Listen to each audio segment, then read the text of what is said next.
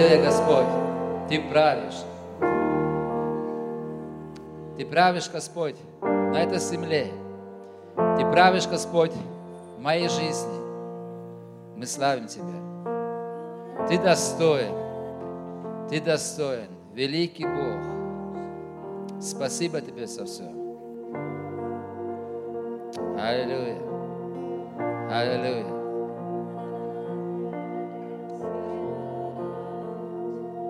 Есть такое послание сейчас, прямо когда мы пели эту песню кому-то. Ты поешь, но ты не понимаешь. Бог, Он правит. То, что выглядит как-то невозможно, Он там, и Он делает. Мы можем уповать на Него. Аминь. Аминь. Аллилуйя. Спасибо, прославление. Садитесь, дорогие.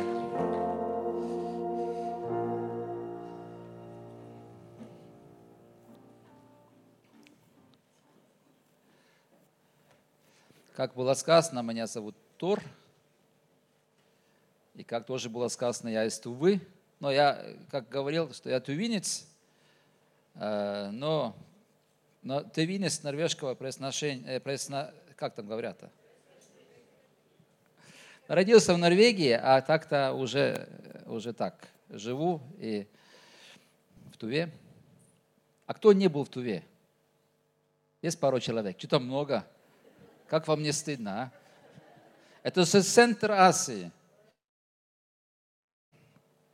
Нет, я очень, я очень рад, что я могу быть здесь. И э, для меня церковь в Ачинске – это ну, начало, ну, мой епископ, как-то ваш пастор, поэтому из этого тоже это очень важно. Но я постараюсь э, тоже посмотреть проповеди, которые отсюда выкладываете в интернет. Поэтому я немножко так-то знаю вашу церковь э, и знаю, что здесь происходит. И здесь происходит очень много хорошего. И слава Богу за это.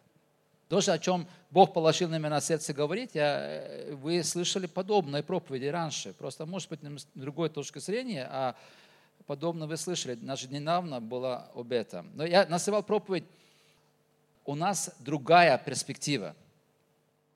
И мы будем говорить немножко о сложных вещах или о сложных ситуациях, где мы можем побывать. Бог, Он во всем и всегда, и, ну, и везде. И классно, когда есть ну, школа сверхъестественного, когда мы увидим больше чудеса, как Бог работает – и Бог, Он такой. Он чудесный Бог. И мы можем доверять Ему, мы можем молиться к Нему. Мы видим исцеление, мы видим освобождение, мы видим изменения как-то во всем вокруг. И это классно. Но верить Бога, когда мы это все увидим, это вообще не, не, не сложно. Это вообще просто. А сложнее, когда не совсем получается, как нам хотелось бы. Я вообще верю, что Бог всегда отвечает на молитву, но просто иногда Он не отвечает так, как нам кажется правильный ответ. Нам так кажется всегда, как правильно надо отвечать. А иногда Бог отвечает по-другому. Или нам вообще, или там подождет немножко с ответом. И в таких моментах очень важно, чтобы мы доверяли Богу, чтобы э, мы не разочаровались в Боге, потому что Бог, Он верен. Я недавно у нас в Кизиле проповедовал о молитве и говорил такую интересную фразу, я думаю, что ну правильно, неправильно, о чем-то это правильно, о чем-то может быть неправильно. Говорю, что, э, говорил, что единственное, что, что молитва не меняет, это, это, это Бога. Ну, Бог не меняется, когда мы молимся, потому что Бог, Он вчера, сегодня и во веки тот же. Но зачем тогда молиться? А зачем мы молимся? Мы же просим, чтобы Бог менялся, чтобы Он дал нам то, что нам надо. Но на самом деле не совсем. Да, меняется ситуация, но мы, когда мы молимся, мы дадим Богу возможность менять что-то. Мы дадим Богу силу. Но Бог на самом деле не меняется. Он всегда тот же. Вчера и сегодня и во веки. И мы можем знать, что Бог, Он, Он верен всегда. Это хорошо. У нас бывают всякие ситуации – у нас бывает хорошо, у нас бывает плохо. Или, может быть, у вас всегда хорошо, но мы смотрим на жизнь, смотрим вокруг себя. И... А где Бог в этом? Мы видим, вроде бы, ну, я дал такой вопрос, и давайте сейчас тоже, тоже такой вопрос будет сейчас. Выгодно быть христианином? Но два человека говорят аминь, да? А вам не выгодно, что ли? Хитрый вопрос какой-то, да? Но на самом деле, конечно, выгодно. Мы попадем на небеса, мы имеем общение с Богом. Но иногда то, что мы считаем выгодно, это не совсем то, что ну, правильно в Божьих руках. Если во время гонения нас посадят из-за того, что мы верующие, как-то не сильно выгодно быть христианином. Да? И там мы знаем, в разных странах это происходит сейчас.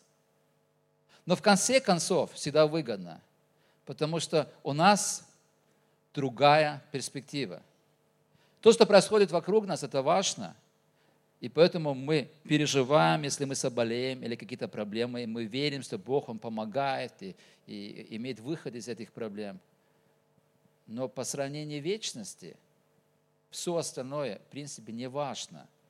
И давайте будем смотреть на это и поговорим, и будем читать Слово Божие, что у нас все по-другому как-то. Кто смотрел фильм «Чудеса с небес»?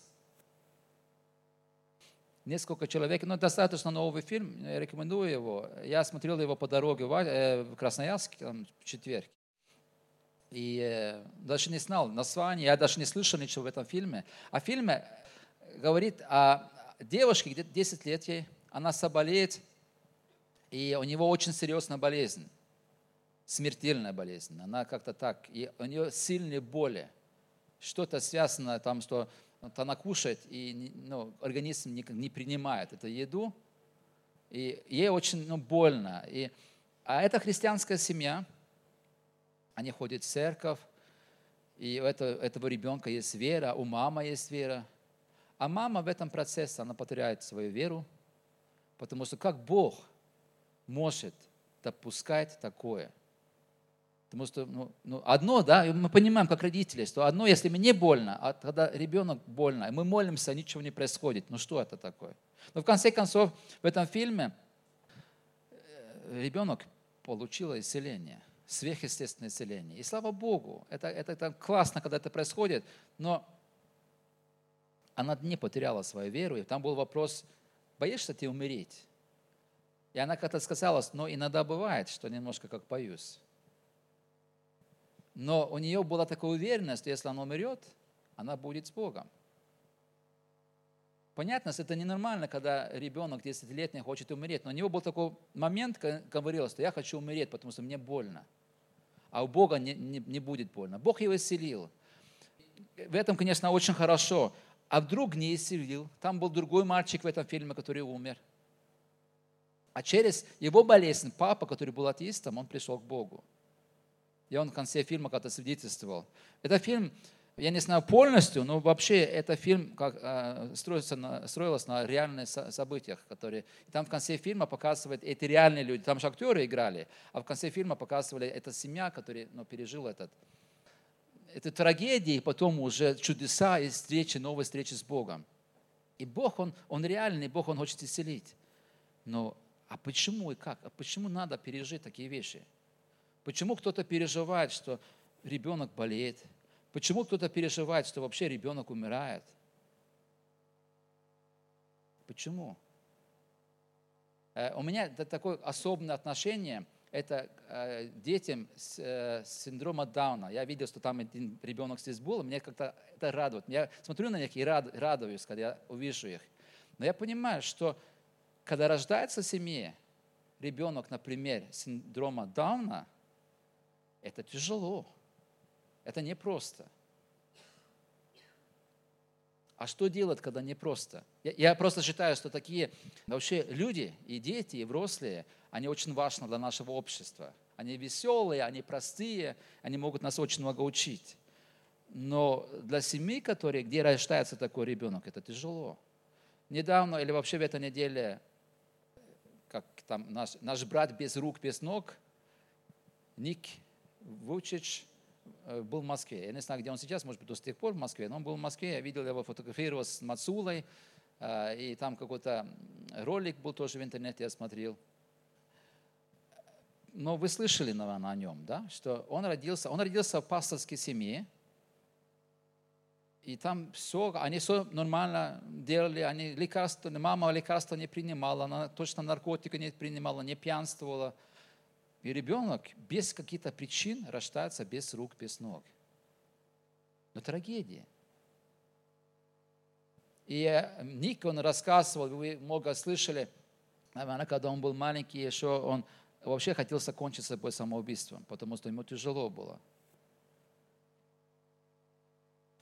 Потом я слышал раз интервью с ним, когда он стал постарше, у него было понимание, что Бог будет исцелить его. Бог дает ему руки и ноги. Но когда он в прошлом году э, был на Первом канале в России, в Москве, он был и говорил, говорит, что мне вообще исцеления не надо. Они спросили, а сколько ты, ты бы дал, чтобы ну, у тебя были ноги и руки? Он говорит, ничего. У него что-то случилось. Понятно, тяжело так жить. Но у него что-то случилось э, как-то внутри. И он понимает, что другая перспектива. Он понимает, что если бы он э, родился нормальным, он не мог служить Господу, как он служит ему сейчас. Это один из самых известных э, христианских проповедников сегодня. Человек, который родился без рук, без ног. У него огромное влияние. И в России, но много людей его знают. И это приятно нам, когда мы можем сказать, что Ник, он типа в нашей церкви, наша церковь же, ну, слово жизнь, да, с пастором там фотографировался. Потому что к Нику хорошо относятся люди, большинство. Кто смотрел эти программы, которые были в прошлом году и так далее. Он известен, проповедник, и через него люди получают спасение. Но он не обижен на Бога. Он не страдает. Мы знаем, да, ну, он, он женился, него красотка, азиатка. Ну, бывает, у некоторых из нас очень повезло так, что у нас э, жены такие азиатки, как у меня тоже. Нет, извините, конечно, вы, вы русские, вы очень, очень красивые тоже. Но меня, по моему вкусу, там азиатки еще лучше. Ну, по крайней мере, моя жена такая красавица. Но не важно это. Я просто понимаю, как там его вкус, понимаю. И, а у него дети, и он человек известен, он человек как-то богатый уже, потому что ну, он постоянно какие-то поездки, там семинары ведет. У него есть несколько высших образований. И самое главное, он находится в Божьем плане своей жизни. Даже если сначала все как-то выглядело очень плохо. Но у него ну, другое понимание, другая перспектива в голове. Один из самых таких известных проповедников, и который очень сильно влиял на наше направление, ну, наша церковь, наше направление, это Кеннет Хейген. Э, Кеннет Хейген старший, который написал очень много книг и много учений о вере. Он муж Божий, и от него очень много как-то можно учиться. И то, что я сейчас скажу, это не чтобы критиковать Кеннета Хейгена, я просто скажу как факт Сначала он родился с пороком сердца. Чудо, Бог, чудесным образом Бог исцелил его. И он жил до 80 чем-то лет. Это вообще чудесно, потому что он должен умереть намного раньше. Но он сам сказал, что я буду жить до 120 или 130, я не помню, там, как это точно, но, по крайней мере, намного больше, чем 100 лет он собрался жить. А не получилось. Иногда у нас, если у Кеннета Хейгена, который как-то отец веры, современный отец веры, не все получается, но можно реально смотреть на вещи, что у нас тоже бывает не получается, то, что мы хотели бы. И не всегда то, что мы хотим, это Божья воля. И это упование на Бога во всем, несмотря ни на что, это хорошо, это важно. В Библии написано, что мы смотрим не на видимое, но на невидимое, потому что видимое – это временно, а невидимое – это вечно. Что для нас важно?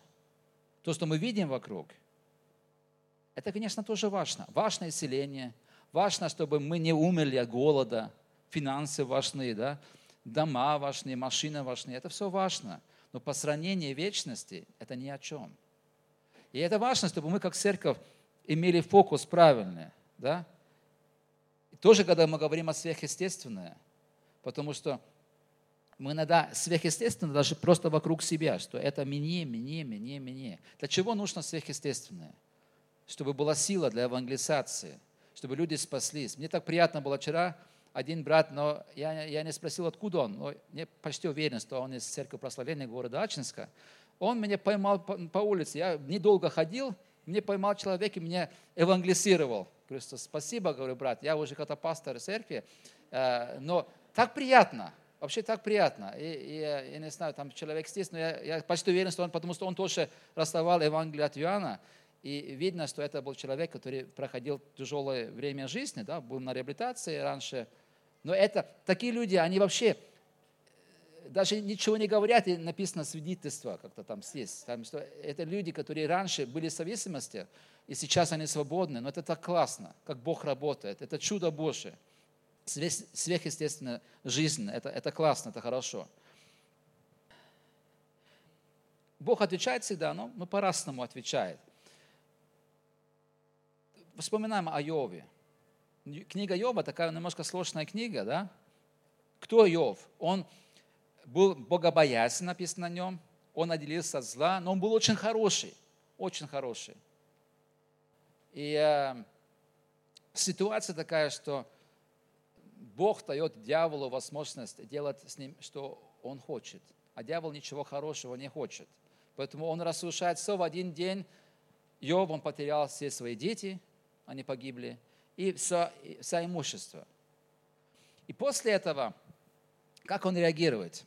20 стих, 1 глава Йова, 20 по 22. Тогда Йов встал, рассодрал верхнюю, э, верхнюю одежду свою, остриг голову свою, но это все ну, признаки скорби, и пал на землю, и что он сделал? Поклонился. Это удивительно. Потому что в такой ситуации, ну что мы сделали бы, если мы все потеряли? Бог, ты где? Почему? Это же нормальные вопросы. А он поклонился – ну как-то как так не, прокля... не проклинал Бога, как это было бы, может быть, нормально. И сказал, наг я вышел из чрева матери моей, наг и возвращусь, Господь дал, Господь и взял. Ну, правда, конечно, дьявол взял, но все-таки Господь допускал этого. Как угодно было Господу, так и сделалось. Да будет имя Господне благословенно. Во всем этом Йов не согрешил и не обвинил Бога, несправедливости к нему. А на самом деле, по-человечески, мне кажется, что Бог был очень несправедлив. По-человечески. И бывает то, что может быть, что Бог в твоей жизни был несправедлив. Бог не может быть несправедлив, Он всегда справедлив. Но в моих глазах Он может быть несправедлив. И мне кажется, что Йов потом он начинает все-таки немножко жаловаться на Бога. А, и этот все процесс, и в конце концов у него была реальная встреча с Богом, и Бог его очень сильно благословил. Мы не все понимаем, что происходит. И нам иногда кажется, что Бог, Он несправедлив. Бог неправильно поступает. Но Бог, Он всегда правильно поступает. Бог, конечно, правильно поступает, когда мы получаем исцеление. Но друг, Бог, как по-нашему опаздывает немножко с ответом, Он все равно правильно поступает. И когда мы можем доверять Богу в такой ситуации, Бог может очень сильно работать в нашей жизни через нас. Бог может очень сильно работать через этого Ника, не потому что он без рук и без ног, но потому что он продолжает любить Бога, несмотря ни на что, и уповать на Него. И то же самое в нашей жизни. Как, какая, о чем, что важно для нас? И мы смотрим вокруг и видим неверующие люди, как-то у них больше денег – может быть, даже лучше здоровье. Думаешь, ну вообще, как это? А я в церковь хожу. Десятину ну, отдаю как-то, и, и что-то Бог мне благословляет. Бог уже благословил тебя через Иисуса Христа. Ты спасен, ты имеешь вечную, ты имеешь вечную жизнь. И все остальное, это, ну, конечно, это хорошо, но по сравнению это, это ни о чем. Я думаю, просто что большинство из нас, мы не, мы не говорили, не поступали бы как Иов, когда мы встречались с такими-такими эпизодами в жизни. Но он для нас пример все-таки. Жизнь не всегда прекрасная. Ну, вообще жизнь прекрасная, но жизнь не всегда прекрасная. Мы встречаемся с всякими нехорошими ситуациями и так далее. И такая жизнь. Вы помните, многие из вас, вы смотрели проповеди, или вы были, может быть, на собрании, когда Артур Симонян проповедовал летом в Ачинске, он об этом теме же тоже проповедовал. И, конечно, когда слышат его, он, он в этом теме уже, как сказать, у него есть э, авторитет очень сильный, потому что он недавно потерял дочки, да, которые, ну, получается, что она Симонова, она умерла. А он, в принципе, ну, мог бы какое-то время отдыхать. А все равно поехал сюда и проповедовал. И проповедь такая хорошая, несмотря ни на что. Иногда проповедники боятся говорить о таких вещах, потому что боятся, чтобы вера пускается в людях. Да? Мы говорим, что ну, а если человек не получает исцеление? А если нельзя сказать если?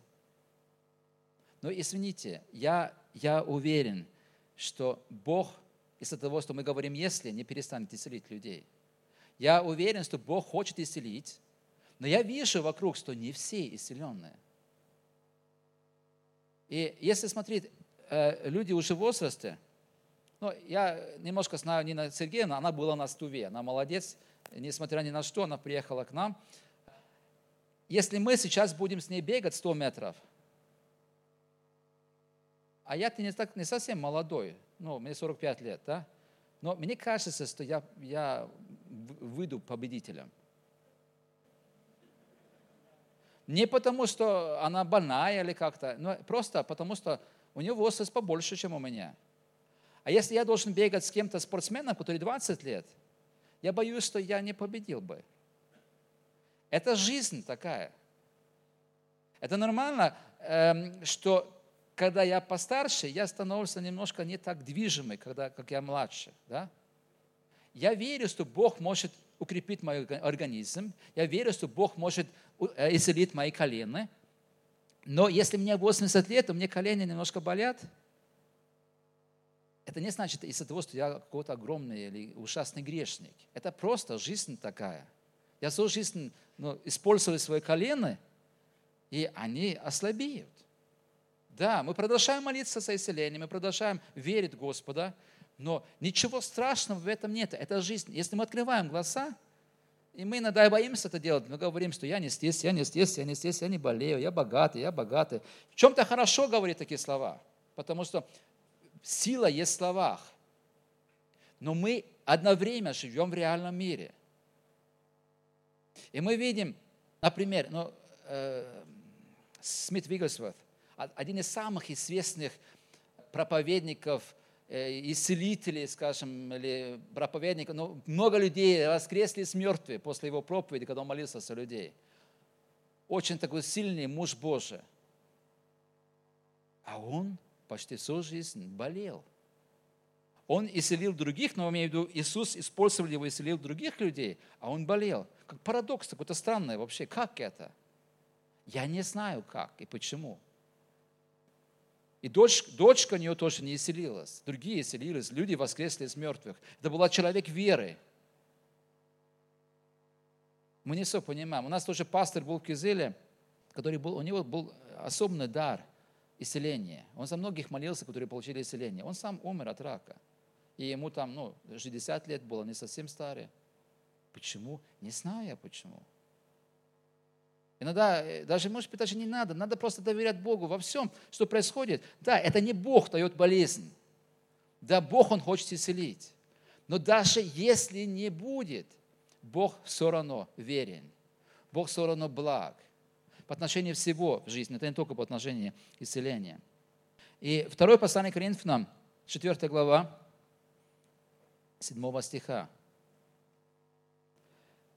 Павел пишет, но сокровище сие мы носим в глиняных сосудах, чтобы пресбыточная сила была э, при приписываемое Богу, а не нам. Но он просто говорит о Евангелии, которое есть внутри Евангелия, там проповедь, это спасение наше. Мы носим не в золотых сосудах, а в глиняных, которые легко могут распиться, чтобы не нам была слава, а Богу.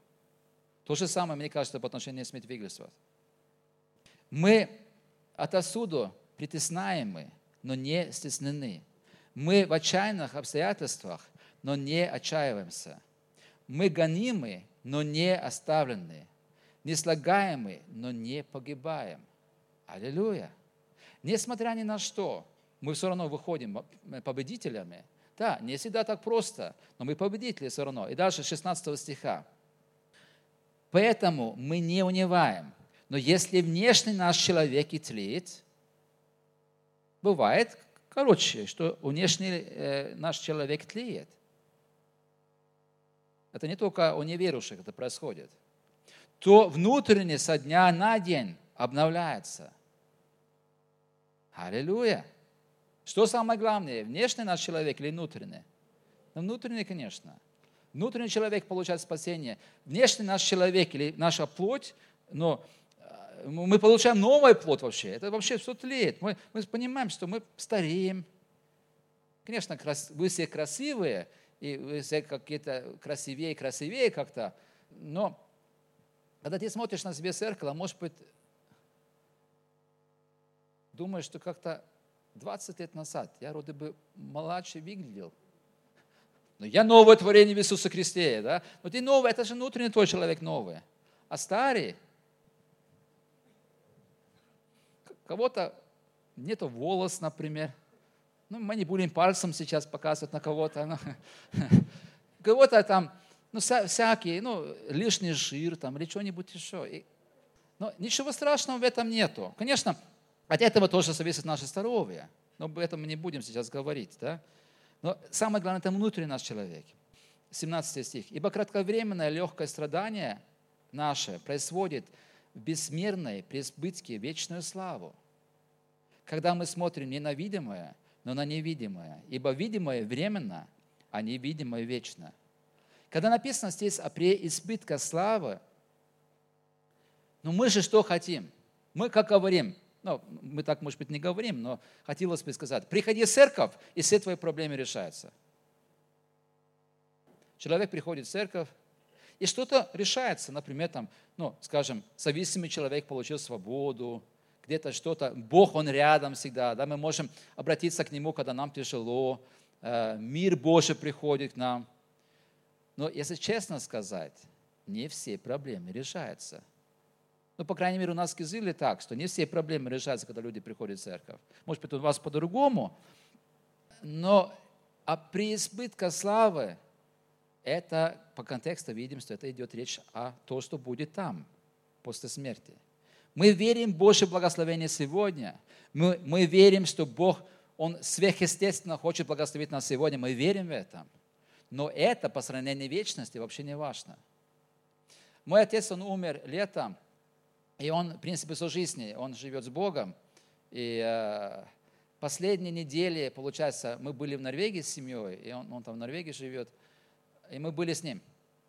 И он сказал такую вещь, говорит, что но он-то понял, что уже близко смерть, он уже очень слабый был. был. Говорит, у меня сейчас совсем другие приоритеты. Раньше, например, ну, любил смотреть там спорт, там футбол или что-нибудь по телевизору, сейчас вообще не смотрю. Но он просто сидел, Библию читал, молился, какие-то там ну, христианские статьи, что-то там книги читал, и все. У него что-то, то, что было важно раньше, уже не важно, потому что он понимает, что он скоро умрет. Мне кажется, не важно, когда мы умрем, через год или через сто лет. Неплохо менять, как перспективу, менять понимание уже сейчас. Потому что по сравнению вечности, то, что здесь происходит, это не важно. Если наша цель жизни – иметь хорошая машина, наша цель иметь красивый дом, мы можем достигать этого. Мы можем. Но для чего? Это же все тленное. Бог не против этого. Но что для нас самое главное? Я об этом, а, наверное, не здесь говорил, э, а, но у вас в сайте есть такая проповедь. Э, Ищите прежде Царство Божие, и все остальное приложится. потому что я проповедовал на Сарову, там конференция была. Когда я это делаю, когда я ищу Царство Божие, я уверен, что Бог меня благословляет и материально. В чем я нуждаюсь. А когда я ищу материальное, но не обязательно я получаю Божие, ну, то, что Бог хочет остальное в моей жизни. Яков, первая глава, второго стиха. «С великой радостью принимайте, братья мои, когда впадаете в различные искушения, зная, что испытание вашей веры производит терпение.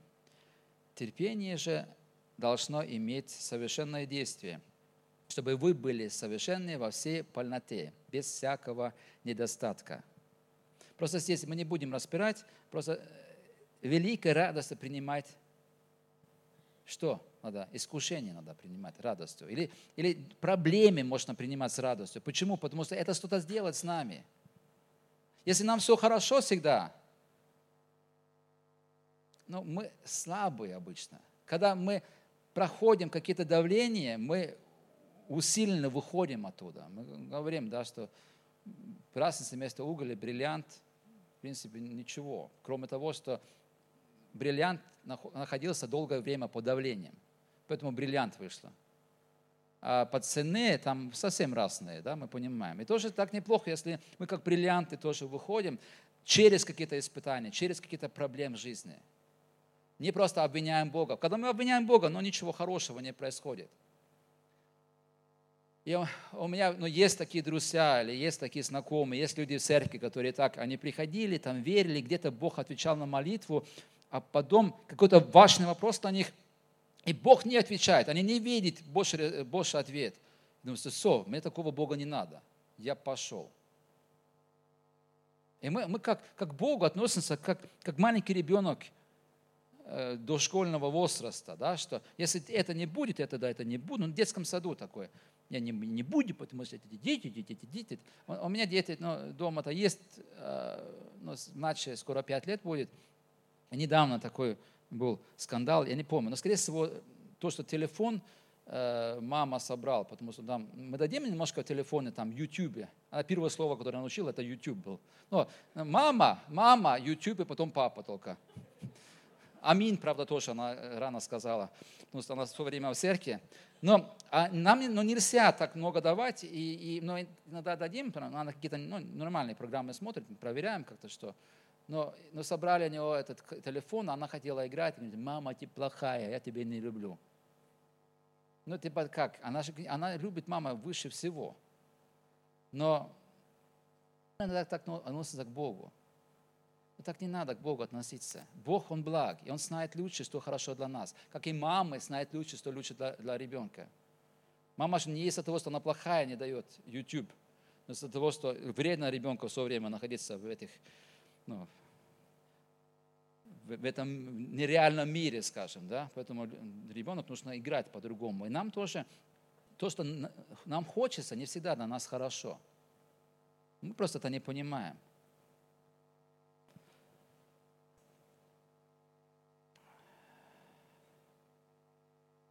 Хорошо, но давайте тоже, мы не будем, я евреям, на первое собрание читали евреям 12 главы а, о том, что наказание тоже приходит.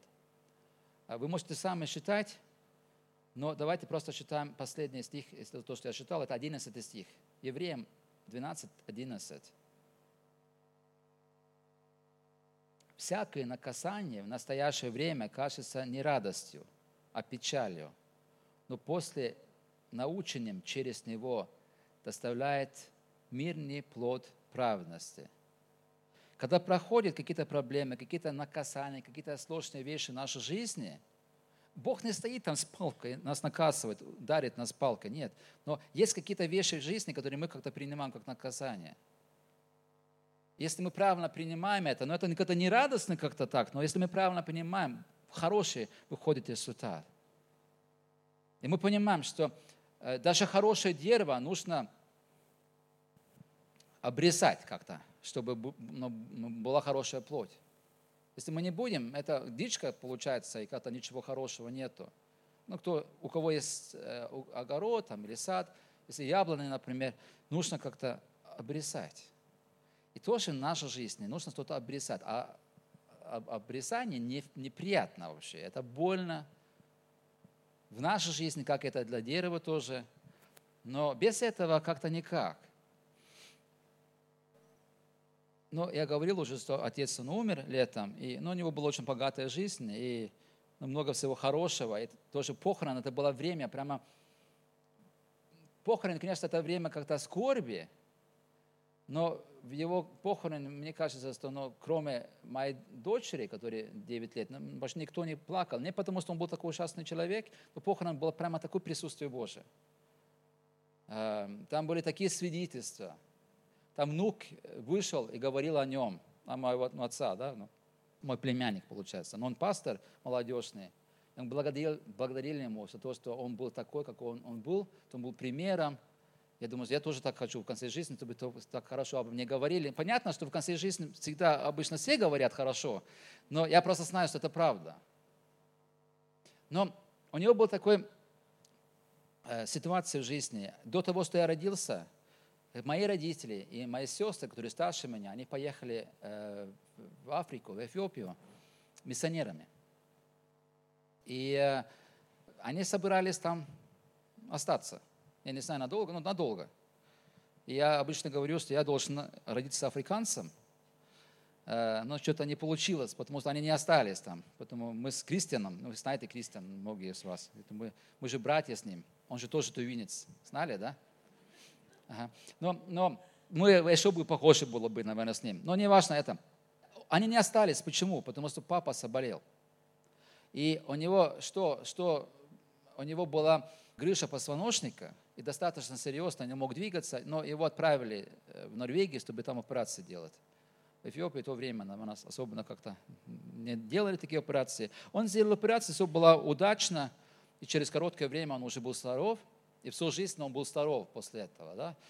Но проблема в том, что миссии, которые отправили их, у них была такая политика, что они обратно не отправляют те, кто из-за каких-то причин пораньше приехали ну, ну обратно домой они обратно на миссию не отправляют. Там в то время тоже билеты были дорогие, там ситуация совсем другая, чем сегодня.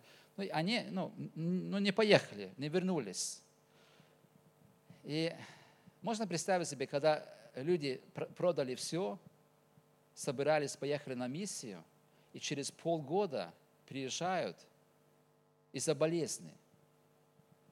Как это может быть ну, внутреннее состояние человека? Я немного об этом знаю, потому что я еще не родился, но немножко я слышал потом. Но папа, по, по его поступкам, я, я ви, ви, ви, вижу, что он не, не слишком разочаровался, потому что, да, он больше не поехал на миссии, ну, такого возможности не было, но он начал служить. Он работал на обычной работе, но он служил везде. Я помню, всю мою жизнь он был в детское служение, когда я был маленький, он в воскресной школе был, потом молодежь он служил, открывал молодежное служение, типа местности, где, где я вырос. И из-за этого мне было легко, скажем, потому что все мои друзья, они тоже, даже если они не верующие, они ходили в церковь, и, потому что там было хорошее такое молодежное служение. Из-за отца, из-за того, что он не разочаровался, но он мог бы, Потому что непонятно, как это Бог, почему ты не исцелил, почему ты допустил такое, что но человек, который ехал на миссию, он заболел, и он вынужден был уехать оттуда. Но Бог, Он все равно благ и милости к нам. Я прошлый раз, когда я здесь был, ну, год назад где-то, я рассказывал немножко о своей жизни, что, что жена у меня ушла. А, и это был сильный такой удар. И я был уверен, когда я поженился, что это от Бога. Что это Бог, Божья воля. Я как-то такое у меня как-то так. Я даже и о разводе вообще как-то так, ну, это моих самых ужасных кошмаров даже не было. Да? Все, жена ушла другому. А я потерял, потому что, ну, как, как быть? Но я уже тогда был, правда, в Норвегии, когда это случилось. Но это какое-то, ну, ну, неважно, как это случилось, но а мне же призвание в моей жизни. А что мне делать? Как я могу быть с призванием сейчас? Я в разводе, даже не мог разбираться с собственной жене, э, семьей. Как я могу служить Господу? Я, я помню, как прямо мне было так плохо, я просто хотел умереть. Не, не, не, не пытался там закончить собой, мне таких идей не было никогда, но, но хотел просто умереть. Хотел думал, что ну собери меня, Господь. Он не собрал, и слава Богу. Потому что Он показывал мне другое, что есть будущность. Несмотря ни на что, да, несмотря, прав, кто прав, кто не прав, не важно. Правильно я женился, неправильно я женился, не важно. Все равно разводиться как-то нельзя было. Но я не мог спасти этот брак. Кто виноват, вообще не важно. Если мы перед Богом каемся в своих грехах, Он может взять любой ситуации, перевернуть ко благу. И Он это делал в моей ситуации. Я всем говорил, что я в Туву никогда не вернусь, потому что мы с женой первой были в Туве. Мы были пасторы в Туве. Правда, когда мы развелись, мы уже уехали оттуда. Но это уже начали проблемы уже в Туве. Говорит, мне это стыдно. Как мы служители, и она тоже проповедовала, она очень сильная была помазана на него, проповедовала сильно Евангелие. А она что-то, ну, и мы вместе служили. И стыдно было. Не, не вообще, ну, ну, ну что, я поехал в все равно. Потому что Бог потом меня, и Бог меня очень там сильно благословил. И я верю, что не важно что, Бог, Он, Он с нами всегда.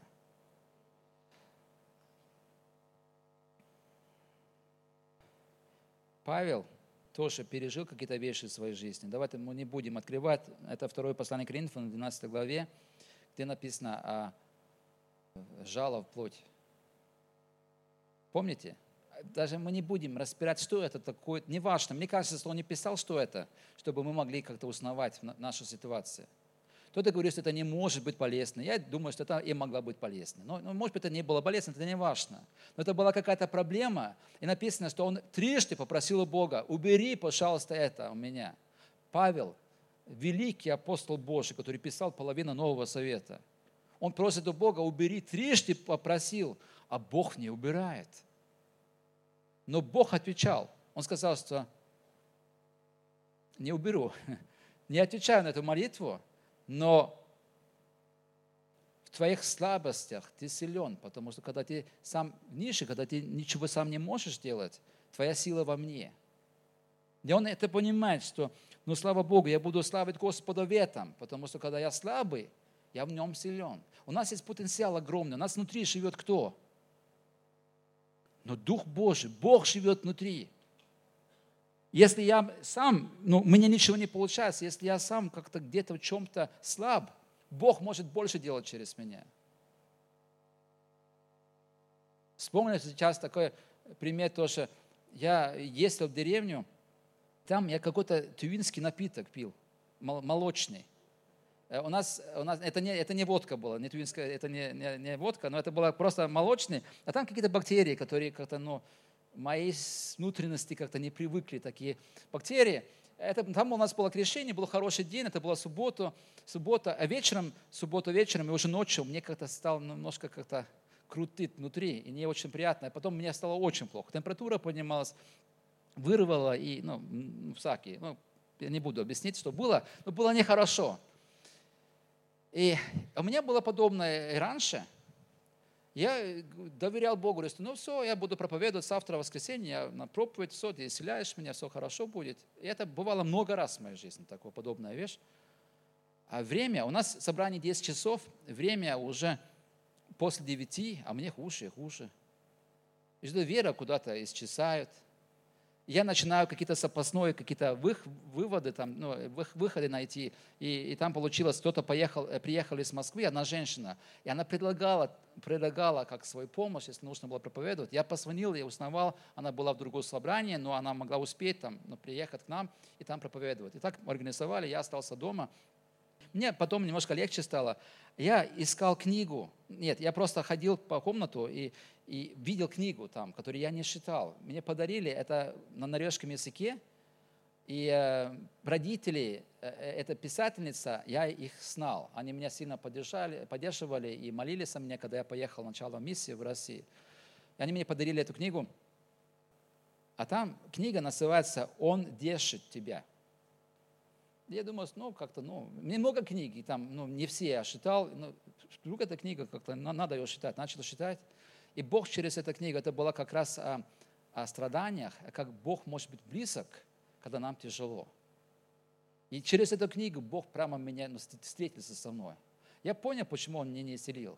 Не потому, что не хотел, а потому что нужно было открывать мои глаза. Я сам не додумался, и он не мог говорить, и надо эту книгу читать. Я читал книгу этот, и Бог что-то менял внутри. И так тоже бывает в жизни. Сейчас я немножко... Ну, нет, это об этом тоже. Давайте продолжаем. Пророк Авакум. Интересно, что-то у него вообще ничего не получилось. Он говорит такие интересные слова. Авакум 3 глава 17, 17 стиха, 17 по 19 хотя бы не расцвела смоковница, и не было плода на виноградных лозах, и маслина изменила, и нива не дала пищи, хотя бы не стало овец в загоне и рогатого скота в стойках, но и тогда я буду радоваться. Интересно, да? Понятно? Тогда я буду жаловаться там, или я буду попросить Бога о помощи. Тогда я буду радоваться о Господе. Ну, представь себе, зарплаты не дадут, второй месяц уже. А ты, какая реакция?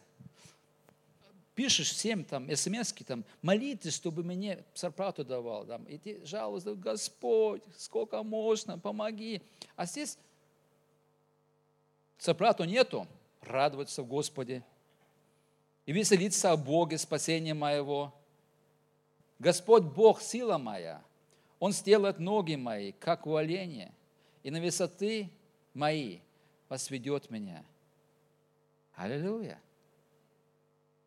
Другая перспектива этого парня, этого, этого Авакома, как-то по-другому смотрит на жизнь.